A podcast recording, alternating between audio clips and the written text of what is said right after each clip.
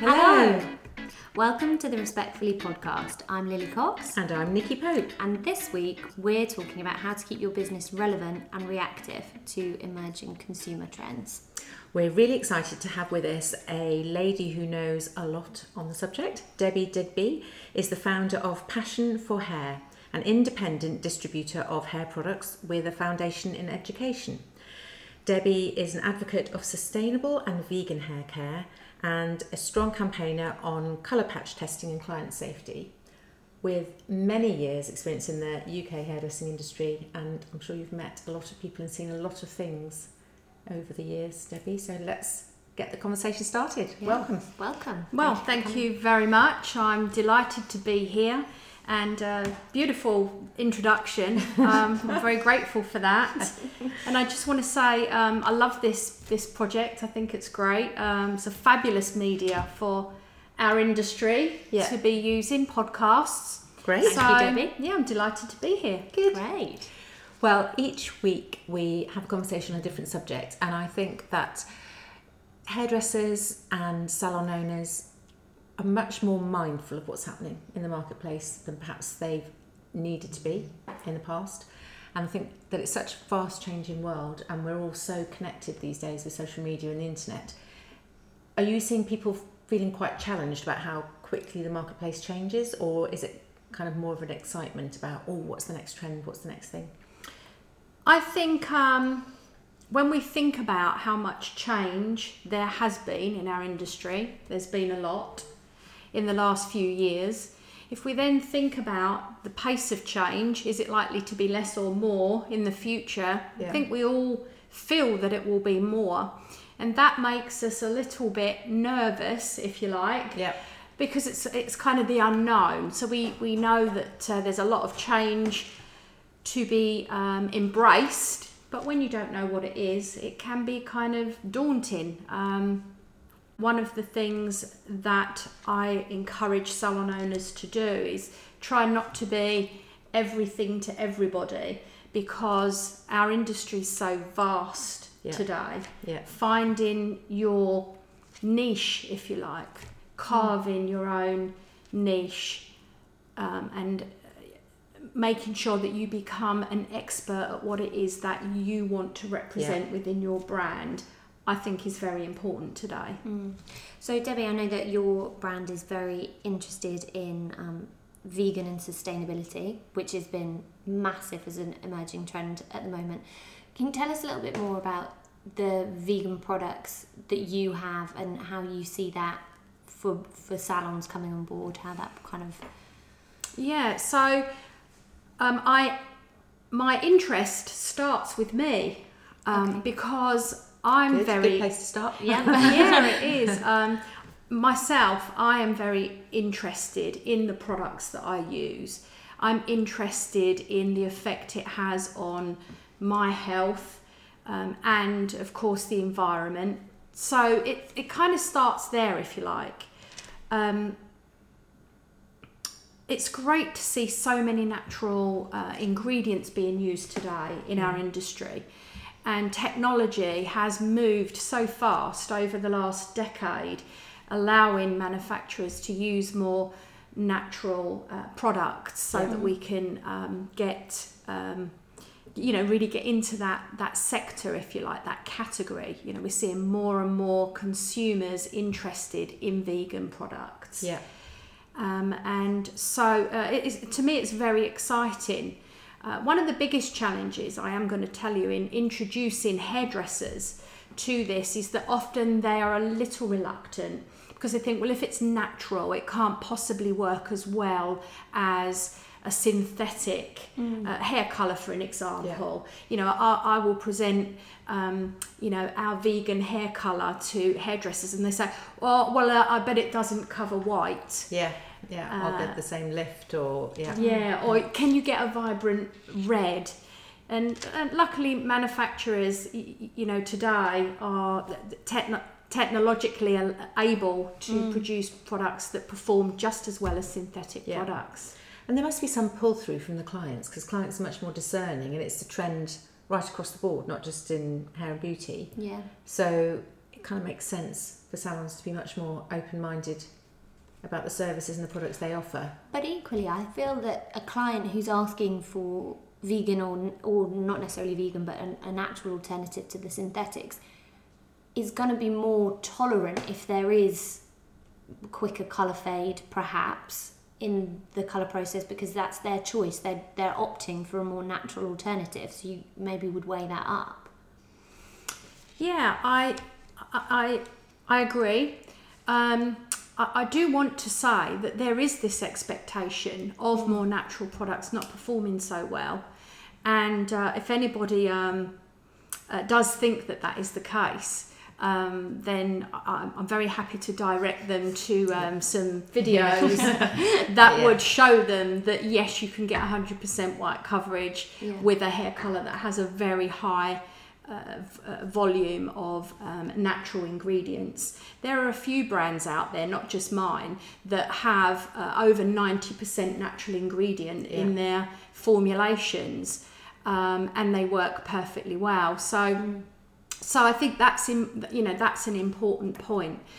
Um, I also I was talking just yesterday to a salon owner who was telling me um, he has two salons. One is in uh, East Dulwich and the other in Crystal Palace, and they had made some posters for their window, um, communicating to their community that they've got vegan hair colour. Hmm. And he was telling me yesterday they're having uh, on average five inquiries a week. New clients walking in, can you tell me a little bit more about really? your vegan hair wow. colour? Wow. And so it's, it's interesting, Debbie, we were talking about a little bit earlier, that there's a, a misconception that you would you need to be a vegan to have vegan hair colour, or not you need to be a vegan, but people who are vegans are more inclined to have vegan hair colour. But it, it can be for anyone, and I think it is a real Yeah, I consumer. think more people are interested than would actually say they're vegan. There is actually research out there that says that uh, over fifty percent of consumers are interested in vegan uh, products yeah. and foods. Only six percent of the nation are vegans. Mm. So it shows that uh, vegan, vegan and veganism has almost become like a beacon for natural things, things that we believe to yeah. be healthy. What other trends are we seeing coming through that businesses need to reflect? I think speed um, has been a big trend in the last few years. People speed talk about service. speed of service to reflect people becoming, that phrase, time poor. I'm not even sure if it is about being time poor. I think it's about not wanting to sit in the salon for hours on end. Yeah, I agree. I can remember um, uh, years ago when we were thinking about a service in a in the salon, you know, we would think about making that service luxury, and so therefore um, making the service longer yeah. so that people could yeah. you know, pamper themselves. But I agree, Nikki, I think today um, people want their services faster, and um, uh, you know, we we're not so interested in being pampered, um, but we I think we would much rather get through the service quite yes, quickly. Yes, to be efficient. So yes. I prefer the phrase efficient rather than time poor. I think people are just more, there are more options about how you spend your time, mm-hmm. and there are more demands on your time, and there are more things you want to do. So I think being efficient. However, I still, I do think there's a massive trend for experiences at the mm-hmm. moment. So whilst people are shopping online more and perhaps going out shopping less, mm. equally, we still want to go and experience and enjoy things, go to the theatre, go for walks, go on holidays, go to the spa. So I think providing your business reflects the experiential side of things, you'll be on trend. Yeah. You see what I mean? I agree. I quite, I um, kind of phrase recently, it kind of came to me, you know, in a moment of... Uh, inspiration. Yeah, inspiration. Like and um, and I, I, I wrote it down. Uh, experience is the greatest salesperson of the twenty-first century. Yeah. yeah. Uh, because yeah. I, I'm in sales, it's what I do. Um, I teach hairdressers, whether they like it or not. You know, when you are customer facing, you're in sales. Yeah. But I realised one day um, that when people get a great experience, they are more likely to spend and spend more. So the old-fashioned notion, you know, of somebody going on a sales training and learning uh, sales, it, it, it's not as necessary anymore, as long as people are getting a good experience. And I think that experience includes information. Yeah. I think one of the things that we we miss the opportunity of putting, uh, giving the client information, allowing her to make decisions about her purchases uh, based on that information. Yeah, yeah. Um, I That's think definitely the best marketing. I think it's always been that way to a certain extent. A lot of us will pay that little bit more if it's a better shopping experience. You know, it used to be that you'd shop at Marks and Spencer's, which wasn't the cheapest, but you knew that the customer service would be great, or that they would take, they'd, they'd refund or swap products without batting an eyelid. So I think those sort of things still remain, is that we would still, most of us, prefer to perhaps pay a little bit more, not we'd go mid-price, not necessarily high price, if we feel that we're getting the value in the experience. I think today in salons, in any business, I mean, margins are tight. There's a huge squeeze on um, on the amount of disposable um, money within a business to be able to add some nice frilly bits that mm-hmm. add to the experience. But if we think about people being able to add to the experience, that's really not going to cost very much. Yeah. Yeah. Um, I think that when we think about the hair industry, it's a lot, you know, we're very people um, heavy. Mm-hmm. Yeah. There needs to be, in our industry, more support for younger hairdressers in under in learning how to um, deal with clients, because their clients today, that they, they demand a lot. Mm-hmm.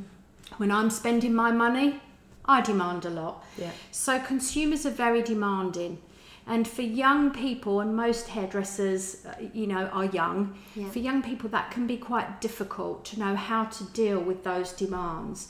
And definitely within our industry, we have got to find better ways of supporting our young hairdressers in understanding how to deal with those those those demanding clients. Yeah. Mm. It feeds into the idea of customers being super savvy and more informed now about the ingredients that are in products and what they've been able to see online. I know Nikki and I have talked about a lot how we buy things generally in our personal lives now based on reviews so often. So if the service yeah, that the you're... the Trip Advisor mentality. Exactly. Yeah. So if the service you're receiving in store or in salon isn't brilliant, then you can go online and you can rely on all the reviews that are already there and all the information that's already out there for you. So and you can add your own review, which is also the other thing that businesses need to contend with these days. And I think that will keep you relevant. So we talk a lot about being online, promoting yourself on social media and Instagram, but actually, just as importantly, mm. the client endorsement is something that businesses need to be really aware of. Absolutely. And to know how to manage. I very much, at the moment, am a great fan of the client selfie. Mm. You know, if you can get a client to take a selfie that you can then pick up and share on your social media. Brilliant, yeah. You know, one of the things that um, I've noticed is that that gets a lot more attention. It's, it, you know, it's probably worth five times anything you could post on social media. Absolutely. Yourself. Yeah. So it, um, um, and, and Nikki, that's really interesting that you would say that, you know, responding to um, people's reviews and comments. Yeah, good or bad, I think. Yeah, yeah. I agree. And um, I'm going to make a note of that. Yes, you can have that one. Yeah. No, I think it's really important because I think, you know, that's part of good customer service, as you said, learning how to handle clients, you know, for better or worse, and how mm. to handle situations. And I think that's absolutely one of the key trends. Yeah. Is customer service and standards. And I think building on what, Debbie, you were just saying there about the selfie, the client selfie and how important that is, I think it's a brilliant idea for anyone who's who's got a salon or who works in a salon and can bend the ear of the salon owner to create an area maybe in the salon. It doesn't have to be a big area, it can be like one metre wide or whatever, that's got a good light yeah. thing set up, or, or a ring, ring light. light. Get a ring light for your I mean, phone. It's or relatively yeah. cost effective, isn't it? A ring light, I suppose. And I don't know, a nice bit of clean wall where it's got nice wallpaper or a nice effect or something. So kind of you're encouraging your clients or your stylist to then take a picture of yeah. that client's hair in, going, in a nice setup. If you go into places like the lovely new Sassoon Academy in London, they've got um, a logo wall especially for all the students who visit to come and take photographs there, and we've seen salons doing that really effectively. It can be quite a small area. Yeah. One of the things I like about a logo wall, of course, a massive uh, concern for salon owners these days is G D P R. Yeah. Oh, yeah. And if a client has stood in front of a logo wall and had her picture done, there very clearly is permission for that picture yeah, to be absolutely. taken and used. Yeah. And um, so I really like the logo wall because I think it's a, a really um, very natural way to deal with the concern of G D P R. Yeah, yeah, absolutely. I think yeah, that's, I hadn't that's thought about that before, but yeah, it is, isn't it? How easy is it for a business to identify whether a trend is worth investing in or not? So in the last few years, I was quite struck by the rise of the blow-dry bar because they just we just didn't have them X number of years ago. Yeah. And they do seem to have stayed around, the blow-dry menu. And I think now, again, salons are right to invest in either an area or a little menu or to get somebody sort of on that. How easy it is... Oh, I can't say today. How easy is it for a salon to figure out the longevity of a trend? Yeah, I, I, um, I think the blow-dry bar uh, trend was... fantastic for our industry. Um, I think that we are still on the uprise of the curve of that. You know, when I travel around the country, uh, I see lots of salons not yet making the most of that. And I really do think that we ought to claim that as an industry, you know, as a service, just just as a um, just as a cut and blow dry is yeah. a service. Yeah. There should be some kind of blow dry service. Uh, there are ways of being able to speed up the service that we were talking about earlier that um, people should really look into. I also think we are going to see, as we move forward, dry style bars. So yeah. where people just literally come into the salon and they have their hair styled in fifteen minutes. Yeah. And one of the things, one of the reluctance that I see of salon owners of those things is that, you know, they are considered, because of the amount of time, by consumers, they're considered to be uh, only worth a small amount of money. But but in salons, I think what we've got to do is we've got to organise our appointment books around those kind of things. So let me give you an example of what, what I mean. If we are going to provide a service for blow-dry bar or dry style bar or braid bar, any of those kind of things, they're going to be Friday evenings, Saturdays. Um, what we ought to try and do is take those services which can be moved, let's say women having their hair coloured for a couple of hours, try and make those services, um, group them together, as it were. Right. So try and keep, if a client rings up for a hair colour and she says, can I have, you know, Friday evening, try and get that client to come on a Thursday evening. Yeah, to if, safeguard the time for yes, the dry style. Yeah, because it, yeah, because I think the thing about a blow dry bar or dry style bar, braid bar, whatever it may be, um, there there has to be a pace to it, yeah. a certain pace. Yeah. yeah. Um, and you can't really mix the services and get the pace very well. No, you can't book in for fifteen minutes dry style and then wait fifteen minutes for somebody to come free to do it. They yeah. have to sort of be available. I think there is so much um, untapped potential. I look around, I see how much money people now are spending on things like um, uh, having their makeup done when they're going out, yeah. eyelashes. Yeah. These days everybody's getting their nails done, and I feel in the hairdressing industry we've not moved fast enough yeah. into those kind of services. I think it's definitely an area yeah. that we could grow in. I am staggered at the trend for people spending fortunes on hen parties and girls' weekends and Pampers weekends, and to me that is a huge potential market. On the one hand, we've got a trend towards people wanting services at home. For it's, you know, quite the stamp of luxury to have somebody come to your house. But really what they're saying is, I want the experience of it. But people also like to share, and they like to do things in groups, and they like to share, to make a day of having um, your girlfriends round and having this great long, you know, hen party weekend that involves makeup, that involves massages, that spa days, and drinking mm-hmm. and partying, and then the next day doing it all again. So I think there's huge potential there. Yeah. Yeah, I agree. I like that idea. Note number two. You could have that one as well. So, Debbie, I know you said your business is doing incredibly well at the moment because largely due to some of the trends that we've discussed already. What are your, um, the salons that you work with, what are the kind of trends that they're noticing that they feed through to you?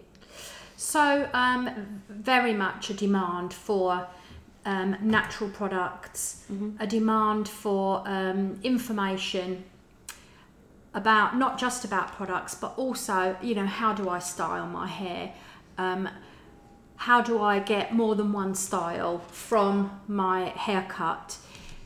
I think we have to accept that um, people don't come to the salon very often every week, but they do want their hair to look nice yeah. Yeah. all of the time.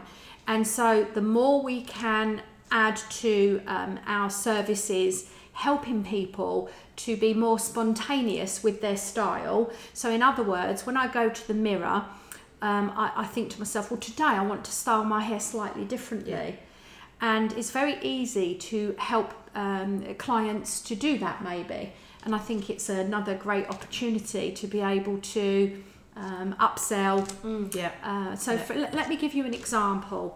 Um, if you could teach a client how to curl, curl is massive at yeah, the moment. Of course. Uh, but there's lots of different types of curl. Yeah. So most people learn how to do one curl, and then they're only doing that one curl. So if you could teach a client then how to get a second curl look yeah. with a different type of curl. Yeah. That would be a great opportunity to gain that client's loyalty and trust in that, you know, you really care about her having the opportunity to style her hair in different ways. But it's also an opportunity to, um, if, if she's used to doing her curls, let's say with a flat iron, yeah. and then you show her how she can get a different kind of beachy wave with some kind of uh, waving styling tool, yeah. uh, she's likely to buy that that styling tool.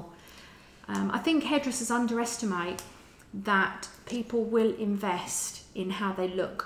When we think about the, the fact that many, many people are getting their, their nails done every two weeks at the cost of thirty or forty pounds. They're getting their lashes done every four weeks at the cost of forty or fifty pounds.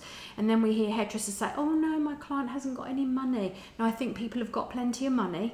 Yeah. One of the biggest opportunities I think that we have in hairdressing is that everybody needs shampoo, yeah. right? Yeah. And, it, it, you know, I think one of the things that really holds us back f- from making our businesses wider in terms of um, cross-selling and upselling is simply information. Yeah. yeah, yeah.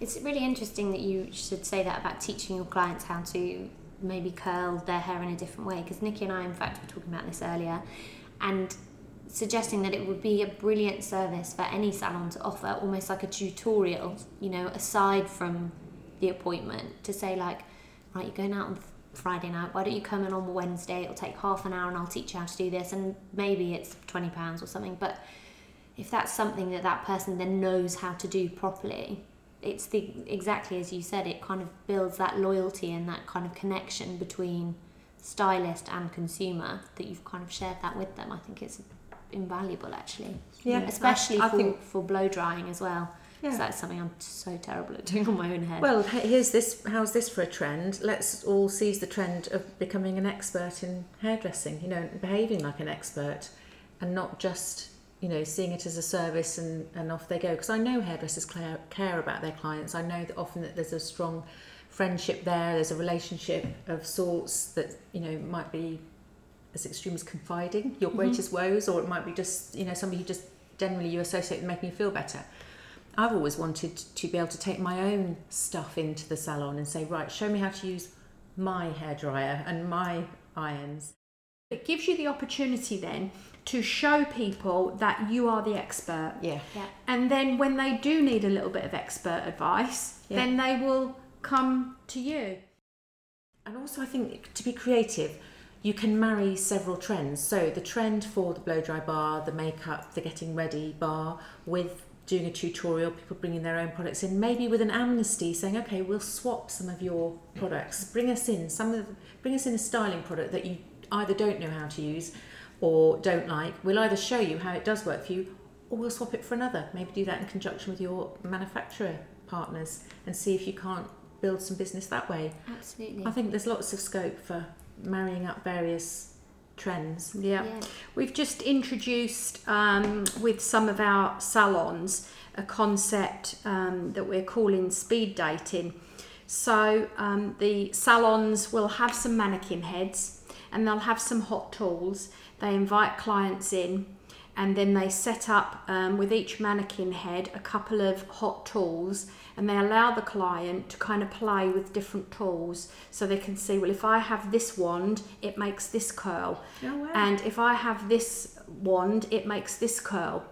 And we had um, a salon that did this with fifteen um, clients uh, who came in. They had six mannequin heads, fifteen clients. They were playing with lots of different um, hot tools, and of course um, they sold hot tools that evening. Wow, and brilliant. they sold um, they sold products. Yeah. And in fact, what the salon owner told me, they expected people to be buying it for themselves, but there were um, a couple of the clients that had come along to this evening who were buying the tools for their daughter, their teenage daughter, you know, yeah, yeah. their niece, then, and uh, so it's really very interesting. Do you know what? That's that is a big trend. Trying it for yourself. I think again, that's something we all expect to do. It's like going into a, a shop and trying the clothes on. You would expect to be able to try something, to taste something. You know, now in supermarkets and restaurants, they'll be giving you the option to samples of things, little sampling cups of drinks and so on. And I think similarly in salons, actually. Let the clients try it. Like, here you are, let me put some of that in your hand, not just to smell, but why don't you put it in your hair and see how nice it feels? Or, as you say, on a, on a head, on a doll's head, is perfect. Yeah, perfect.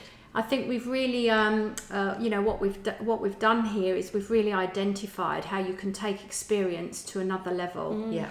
And of course, another trend, not not uh, not a positive one in our industry right now, is the online sales. And for me, all of these things that we're talking about, getting clients involved, is how we keep sales in the salons. Yeah.